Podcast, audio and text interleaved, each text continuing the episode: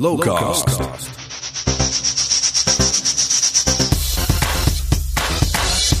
Hallo Lens, dit is Lowcast aflevering 6 met een kleine disclaimer. Ik raad je van harte aan om deze aflevering met een volle maag te beluisteren, want dit is er eentje om letterlijk je vingers bij af te likken. Ik ben bij Hans Kuipers en Hans die bepaalt met zijn team alles wat ons qua eten en drinken wordt voorgeschoteld tijdens Lowlands. Maar Hans, wat staat er eigenlijk op je visitekaartje? Food and Beverage Concept Manager. Dat doe je dus ook voor Lowlands. Ik heb er natuurlijk een beetje ingelezen, dus ik, ik, ik weet denk ik een beetje hoe je te werk gaat. Uh, want er wordt altijd eerst een profielschets gemaakt, toch, van de bezoeker? Ja, dat heb ik al heel vaak verteld. Uh, kijk, als wij een nieuw evenement hebben, dan kijken we eerst naar, maken we een soort profielschets van de bezoeker. Weet je wel, wat is de gemiddelde leeftijd? Of het, uh, wat is de man-vrouw verhouding? Is er iets bekend over opleidingsniveau? Uit welke regio komen ze? Allemaal dat soort zaken brengen we in beeld. En als ik daar een helder beeld van heb, dan weet ik wel ongeveer uh, wat we moeten gaan neerzetten aan uh, eten en uh, drinken. Ja, en, en hoe zou je dan de, de Lowlands bezoeker omschrijven? De bezoeker is hoger opgeleid. Dus uh, ik geloof dat 80% HBO of universitair geschoold is. De leeftijd varieert van, nou, laten we zeggen, 16, 17 tot 35, 40. En ik denk dat de gemiddelde leeftijd zoiets rond de 28, 30 ligt, dacht ik. Oh ja. En, en merendeel uh, het westen van het land. Alhoewel uh, eilanden zoals Ameland, uh, daar komt een groot gedeelte van de jeugd bezoekt jaarlijks heel trouw. Lowlands, Friesland ook, Brabant ook. Dus ze komen eigenlijk overal vandaan. En hoe bepaal je dan wat voor eten je gaat serveren? Uh, waar je naar kijkt natuurlijk is trends. Uh, met name die uh, in de grote steden, in het westen van het land. En Nederland is zo klein dat het begint misschien wel in Amsterdam en Rotterdam en Den Haag en Utrecht. Maar binnen een half jaar, weet je wel, spreidt het zich uit over heel Nederland. Je moet goed luisteren naar je bezoeker. wat, wat, wat zeggen die? Er worden altijd enquêtes afgenomen op Lowlands. daar haal ik heel veel informatie uit. Maar ook uh, mijn kinderen, die uh, ook Lowlands bezoeken zijn. Al uh, mijn zoon, geloof ik nu voor de elfde, twaalfde keer. En mijn dochter voor de zesde keer. En die het Amsterdamse uitgaansleven ook frequenteren. En daar hoor ik ook van waar, waar, gaan ze, waar ze gaan eten. Wat ze lekker vinden, wat nieuw is, wat hip is. Tijdschriften lezen, kranten, weet je wel, dat soort zaken. En zo kom je wel tot een, weet je wel, wat er in Nederland zo allemaal te krijgen is en wat hip en, en, en trendy is. Ja, en wat is er dan op dit moment uh, hot and happening?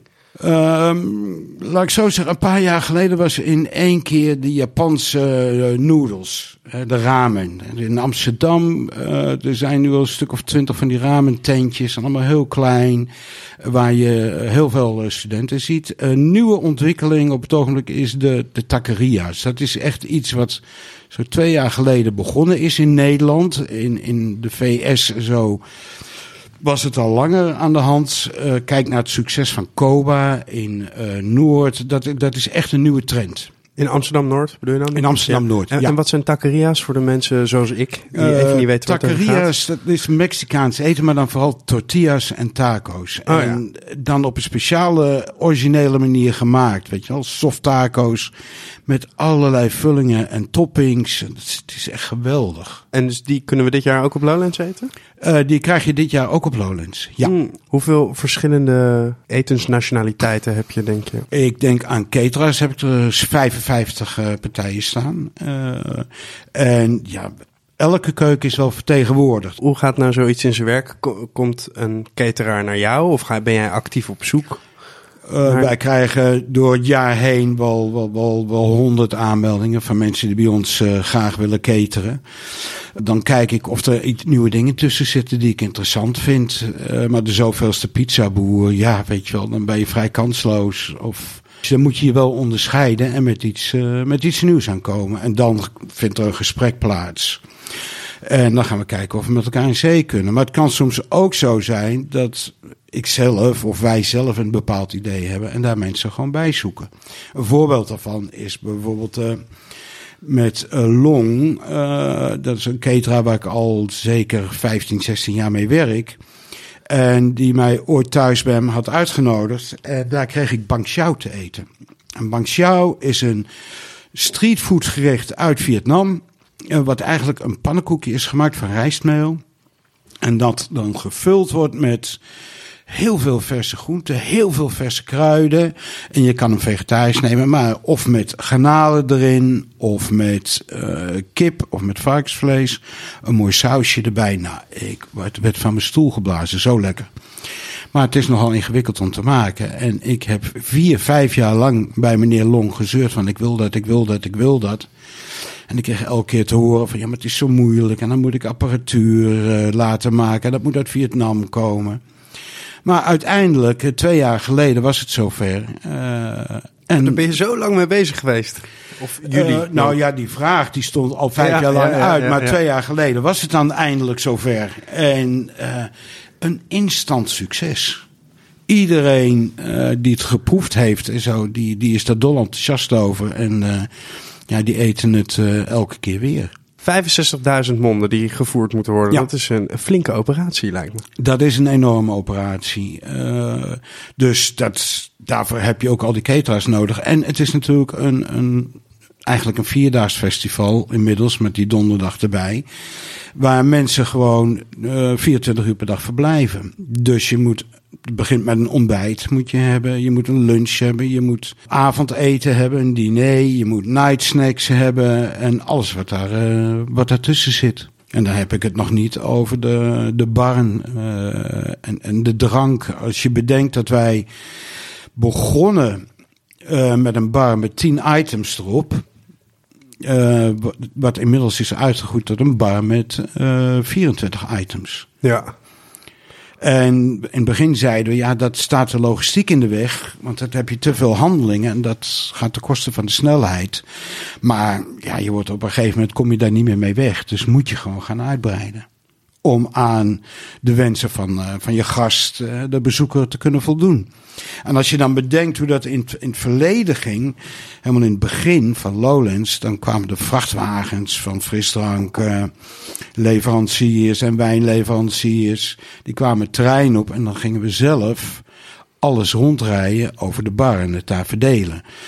Dat was een gigantische operatie. Dat gaat inmiddels eh, al lang niet meer zo. Je moet bedenken dat op Lowlands hebben we 74 koelcontainers. En die koelcontainers, eh, die bestellen we van tevoren. En we geven aan aan de groothandel, de drankengroothandel, hoe die, eh, die koelcontainers geladen moeten worden. Dus niet dat je alle cola bijvoorbeeld vooraan hebt staan en het water helemaal achteraan. Dat is natuurlijk niet handig. Dus die worden geladen volgens onze specificaties.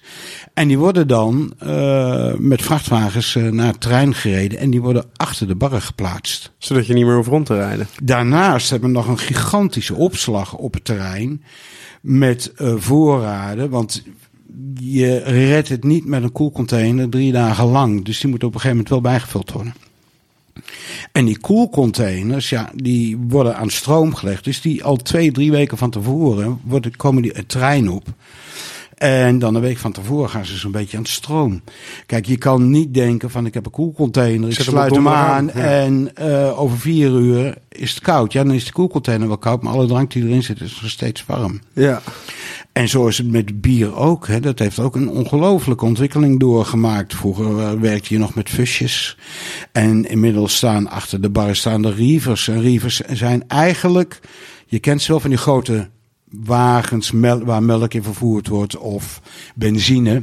Nee, dat soort wagens zijn het, waar 15 tot 20.000 liter in zit. En die staan gewoon achter een bar. ja. Het is eh, makkelijker geworden dan uh, parfusjes sjouwen in ieder geval. Dat is makkelijker geworden. Ja. En vroeger tapte je alles nog, weet je wel, met een kraantje. Inmiddels heb je raptaps. Ja. Eh, dan heb je een, een groot blad en er staan gewoon twintig eh, bekers in. En die schuif je onder een eh, tapkraan Ja. eh, door. Maar ga je dan ook, ga je ook over de drankjes?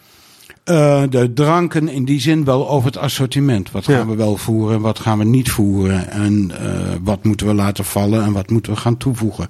Maar begrijp me goed eh, dat alles in samenspraak Ja, met mijn team. Tuurlijk, tuurlijk. En, en ja, met de directie, et cetera. Ja. Afdeling sponsoring ook. en, en zijn er dan nog spannende nieuwe drankjes waar ik vanaf moet weten? Nou, wat we dit jaar gaan doen uh, voor het eerst is... Uh, we zetten een longdrinkbar neer bij de, bij de Bravo, Stage Left. In die zin uh, dat we onze eigen longdrinks gaan maken. Hmm. met een alcoholpromillage wat er niet om ligt. Je moet wel onder de 14% blijven. Maar bijvoorbeeld als je kijkt naar blikjes, weet je wel, waar Premix, uh, Premix zit, ja, die hebben, dat varieert tussen de 4,5 en de 7 procent. En dat is verder prima. Maar ja, ik ben toch op zoek naar wat, wat meer wat steviger. en dan wat steviger. Weet je wel, dat je echt zo 11, 12 procent binnenkrijgt, zoals je het normaal gesproken, als je uitgaat, uh, ook krijgt. Dus dat, dat is wel uh, ik dacht dat daar, nieuws. dacht dat daar allemaal regels aan hingen, maar dat, dat is... En dat is ook zo. Je mag geen sterke drank op het terrein hebben, wat een promillage heeft hoger dan 14,5 procent. Oh Onder de 14,5 procent of 14 procent uh, mag je drank hebben. Dus ja. wijn mag wel. Ja. want dat heeft over het algemeen 13, 14 procent. Uh, dus dat is verder geen probleem. Maar een whisky of uh, puur of een wodka puur, ja, wat 44, 45 procent is, dat mag je niet hebben. Nee. Tenzij je daarvoor een speciale vergunning aanvraagt. En dan uh, moet je eigenlijk een soort café bouwen, wat we vorig jaar gedaan hebben met uh, Jack Daniels. En wat we nu op uh, Down the Rabbit Hole ook doen. Maar dan bouw je eigenlijk een soort café met een, uh, dat moet stromend warm en koud water zijn. Daar moet een telefoonaansluiting zijn.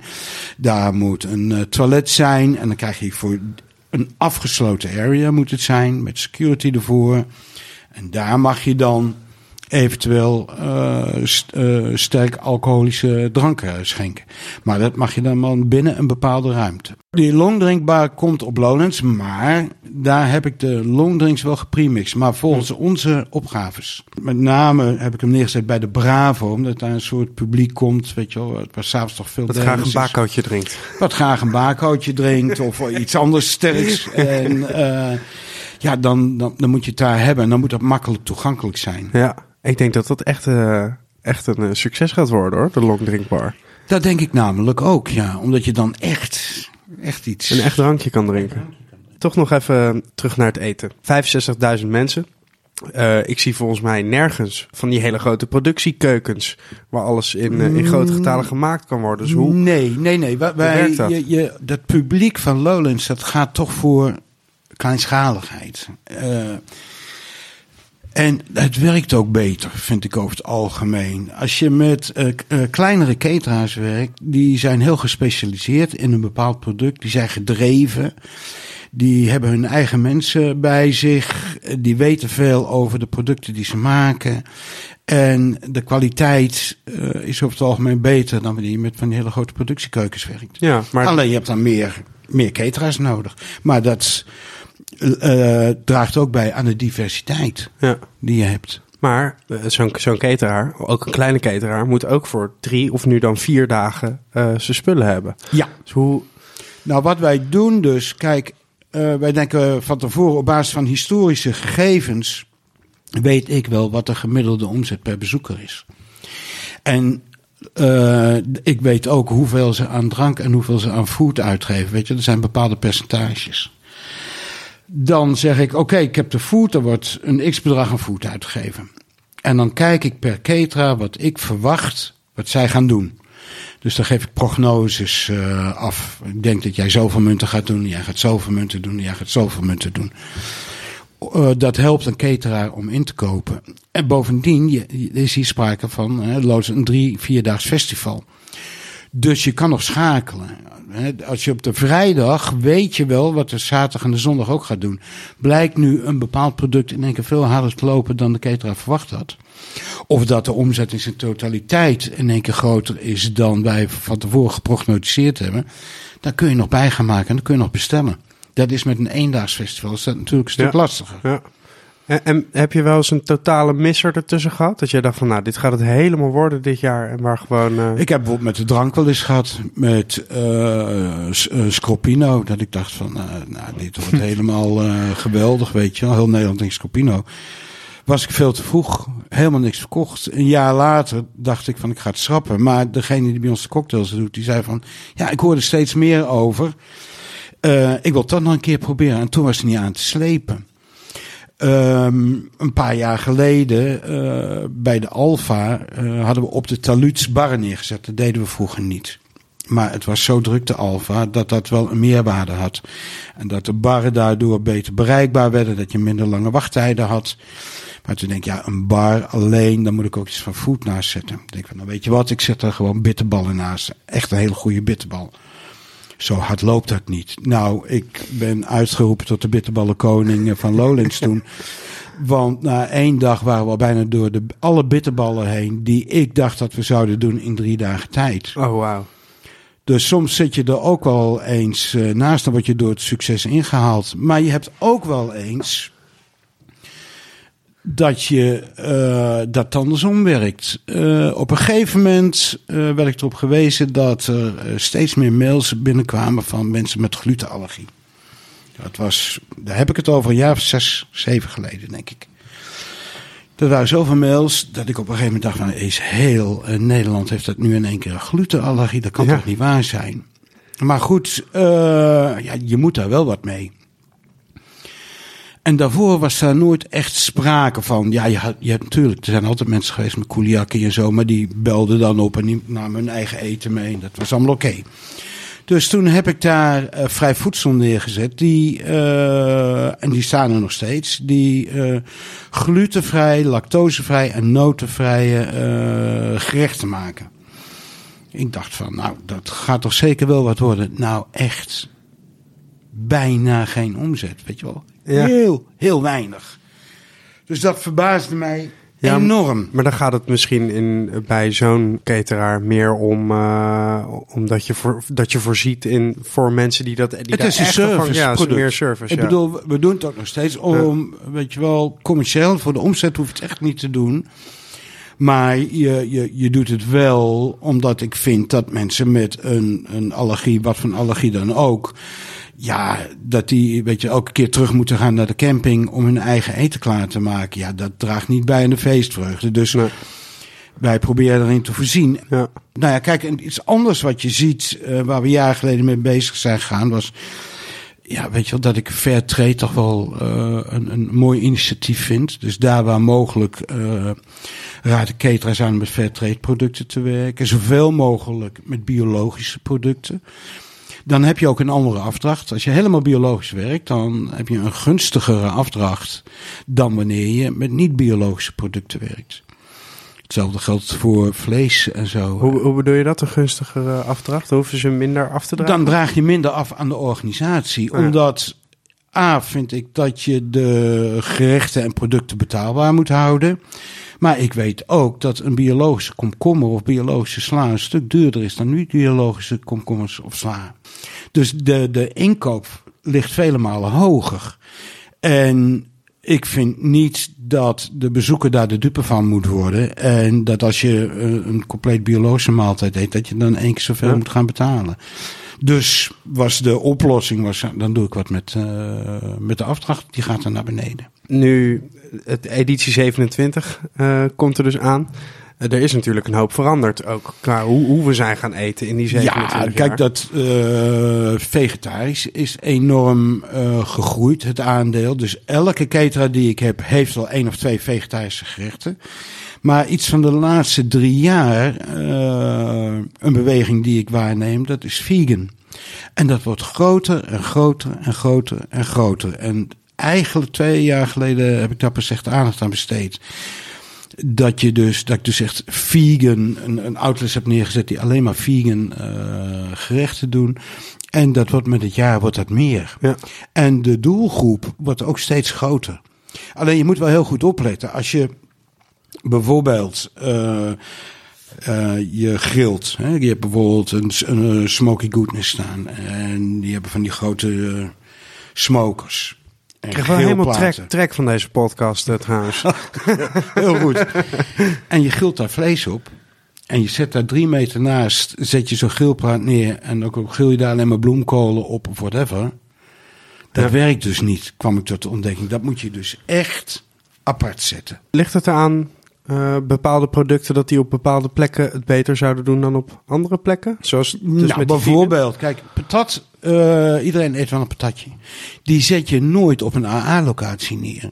Die kan ik ergens in de luwte neerzetten of iets verder weg. Daar zoeken mensen toch wel naar. En een kroketje en een frikandel. Dus de, de mooiste plekken, laat ik maar zeggen, hè, of de AA-locaties, zoals je dat noemt. Mhm. Ja, die geef ik dan liever aan wat, wat uitdagendere eh, producten, weet je wel, die nieuw zijn en die, eh, waarvan ik verwacht, die, die, die hebben het wat moeilijker. Die geef je dan de betere plekken. Ja. Dus bijvoorbeeld eh, Hans Worst met zijn rotdog. Die staat eh, redelijk verscholen in, het, eh, In de Armadillo. in de Armadillo, in de 24 uur area. Ja, maar hij is langzamerhand wel een begrip geworden. Man, ik, ik ben dus afgelopen jaar op zondagnacht er per ongeluk tegen aangelopen. Nee, iemand, iemand kwam, liep, liep ermee en die gaf me een stukje. En ik, nou, ik wist niet wat ik meemaakte. Hij zei, ja, het is een rotdog. Dus toen ben ik hem gaan zoeken. Toen heb ik hem gevonden. Toen heb ik er één gegeten. Toen heb ik er nog één gegeten daarna. Dan heb je 4000 calorieën. op. kan ik je vertellen. eh, eh, dit was zo lekker. Ik, werd, ik, ben, ik was sowieso een beetje melancholisch. Zondagnacht, laatste avondje. Ik ben daarna ook gewoon naar huis gegaan. Ik denk, dit ga ik niet meer toppen vanavond. Nee. Maar wat een ding is dat, die Ja. rotdog. Ja, maar die man is Oh. ook heel erg bevlogen. En zijn vrouw en zijn kinderen, ze werken allemaal mee. En ja, het is het betere handwerk wat daar eh, gebeurt. Het is een hele leuke kerel. Die ik via via eh, heb leren kennen. Ik dacht eerst, oh, hotdog, weet je wel. Ik, ik wil geen hotdogs. Totdat ik hem eh, zelf een gegeten heb in Rotterdam. Toen dacht ik, ja, ik moet hem hebben gewoon. En dan ook dat parasolletje wat hij dan Ja. heeft, weet je wel, dik, vet en lekker. Ja, ik bedoel, hoe toepasselijk kan iets zijn? Geweldig product. Ja. Echt heer, ik krijg er nu trek in. Wat, eh, wat ga je zelf dan eten op Lowlands? Eh, heel gevarieerd hoor. Ik, ik, ik ben zelf eh, gek op Pokeball. Dat vind ik echt heerlijk. Erg goed. Eh, van Zijpenstijl, de jongens die dat doen. Ik ben gek ook op eh, Plenty. Dat is naar Plenty Vegan heet die outlet. Maar dat is naar, eh, die hebben gerechten wat een beetje geïnspireerd op het kookboek van Otto Lenki. Oh ja. Plenty, wat helemaal vegetarisch is. Eh, dat vind ik heerlijk.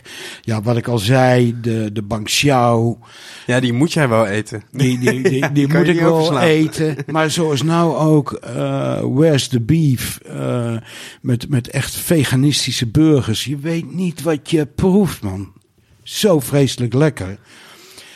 Die ga ik ook zeker eten. Ik zou bij Los Hapje de Mexicaan zou ik zeker de soft taco nemen met chipotle eh, saus. Ach jongen, met een beetje chocolade in verwerkt. Als je het weet, proef je het. Maar als je het niet weet, proef je het niet. Oh, het is ook zo verrukkelijk. Eh, ja, weet je wel. We kunnen blijven gaan zo. Hè? Ja, ja, ja, ja, ja.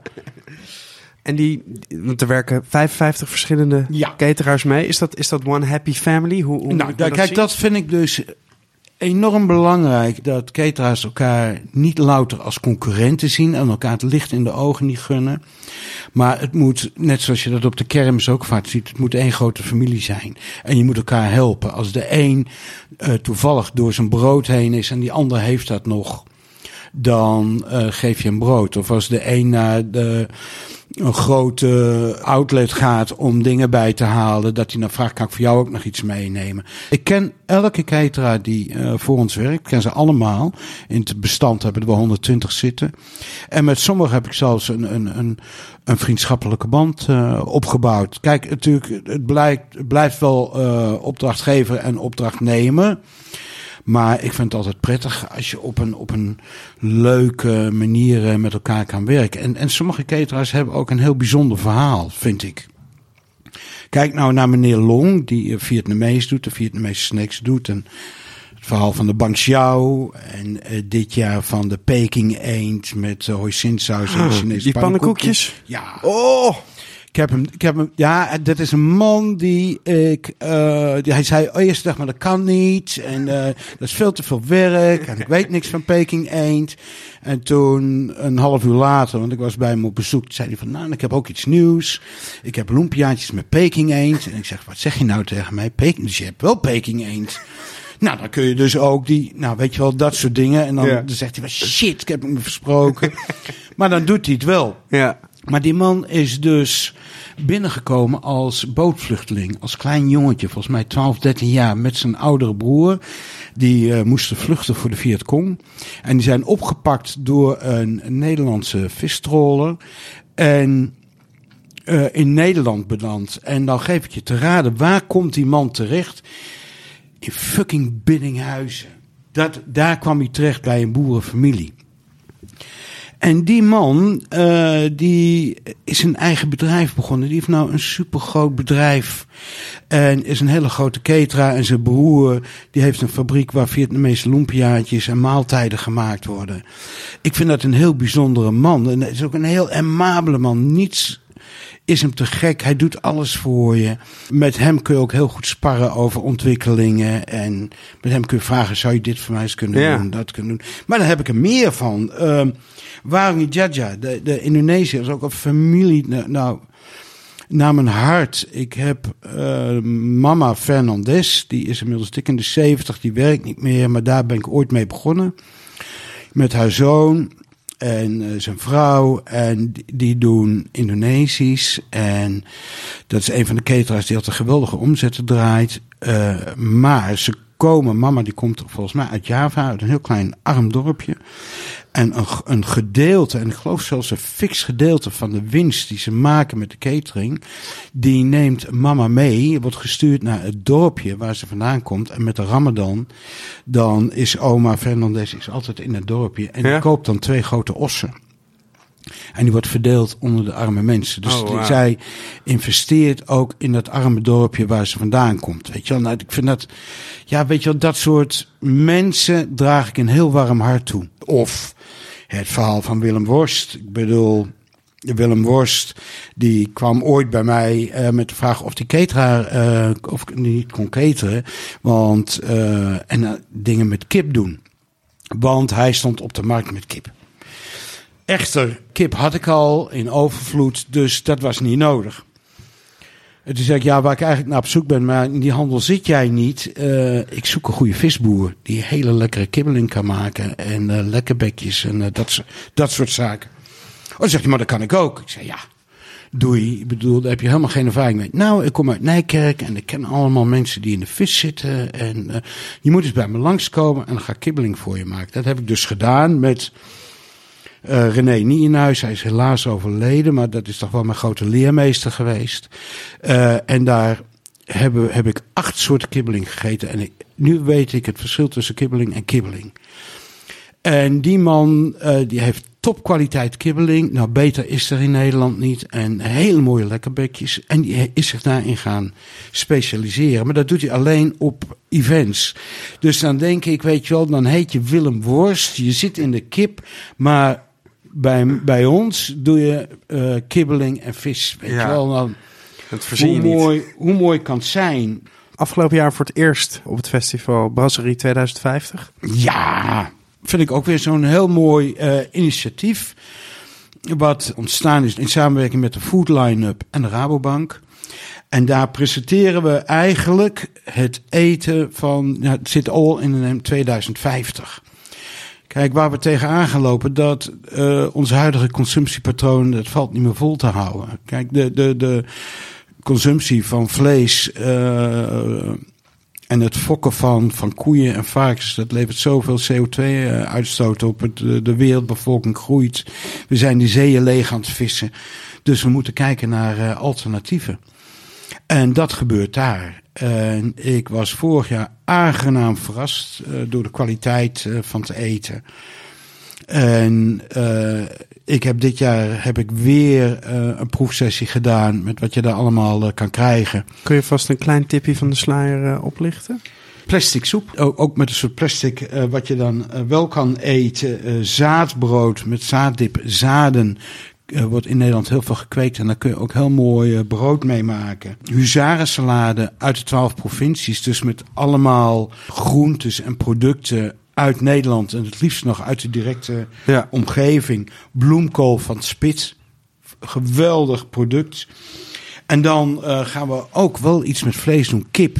En met het duurzaam dilemma kip wat een heel goed leven heeft gehad, wat buiten loopt en, en scharrelt, verzorgt voor meer CO2-uitstoot dan een kip wat in hokken zit en wat wel een, een twee, drie sterren beter leven kip is. Ja. En wat biologisch gevoerd is. En dus niet met honderden kippen op één vierkante meter zit. Begrijp me goed.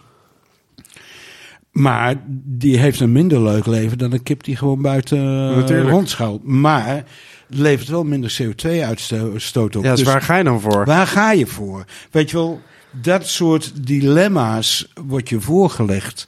Eh, het klimaat in Nederland is aan het veranderen. En de Nederlandse tuinen zijn natuurlijk geweldig. Maar we zijn nu ook al vanillepeulen aan het kweken. Dus er komt ook een nagerecht met vanille. Er komt een, een, een charcuterieplankje. Nou, er komt geen eh, vlees bij te kijken. Maar het proeft wel als zodanig. Dus ja, en wat we daar doen, eh, wijnen van Nederlandse bodem, biologisch, zowel wit als rood, die echt top zijn. Die Ja. komen uit Goesbeek. Eh, dus ja, weet je wel, daar proberen we zo, zo. Ik vind dat een heel mooi initiatief, wat, wat mede mogelijk wordt gemaakt door de Rabobank. Want hadden we niet zoveel geld erin geïnvesteerd, dan hadden we dat nooit rond kunnen krijgen. zet Maar het is de keuken van de toekomst. Ja, en dat zet mensen aan het denken. Eh, Ja. En dat is denk ik, eh, daar is Lowlands een goede plek voor. Om af en toe ook nog even goed Ja. na te denken. Ik heb gehoord dat jij ook een groot wijnliefhebber bent. Ben je dan ook betrokken bij wat voor wijn er Ja. op Lowlands wordt Ja, gedronken? dat, is- dat is helemaal mijn ding, natuurlijk. Ik, ben, eh, ik heb denk ik een collectie van 400 flessen, zoiets. Eh, ik doe alleen continentaal, dus dat wil zeggen Europees. Eh, maar ik ko- doe de wijninkoop. Op Lowlands hebben we een speciale wijnbar met alleen maar Duitse wijnen. Want eh, Was hij er vorig jaar ook al? Ik ben, was er vorig jaar in, ook. in de wijnbar geweest, Want ja. Duitsland, daar worden echt prachtige wijnen gemaakt. Een heleboel Ja. mensen weten het niet. Mensen denken nog steeds dat het allemaal zoete troep is. Maar een mooie Speetburgunder of een Dornfelder of een mooie Riesling. Och, jongen toch. Dat is zo lekker drinken. Maar- en het leuke is dat we daar een wijnkaart bij hebben. Die een, een beetje eh, afgestemd is op wat je daar in de buurt kan eten. Dus we Ah, doen ook suggesties van... Nou, weet je, als je dat eet, dan moet je dit wijntje proberen. Betekent dat dat bij de gewone barren, de reguliere barren... dat is ook wijn. Ja, maar dat, is dat dan niet die eh, Duitse, Duitse wijn Nee, per se? Ja, nou, daar heb ik wel de Duitse wijn. Nu, ik heb Ah, een hele mooie eh, Duitse wijn kunnen vinden via onze wijnhandel. Die zei, Hans, je moet dit eens proeven. En die vond ik nog beter dan die ik eh, het jaar daarvoor had. En dan hebben we nog eh, rode wijn en rosé. Die komen uit Spanje. Maar het zijn allemaal biologische wijnen. Maar is dat dan, gaat dat dan, doe je dan jaren dezelfde wijnen schenken? Of ga je ieder jaar weer opnieuw kijken van oké, dit, is de eh, wijn voor Lowlands? eh, komt er een nieuwe proeverij. Ja. Dus dan eh, verheug ik me altijd op. En dan ga ik, trek ik daar een dag vooruit. En dan ga ik met eh, de mensen van, met wie wij zaken doen.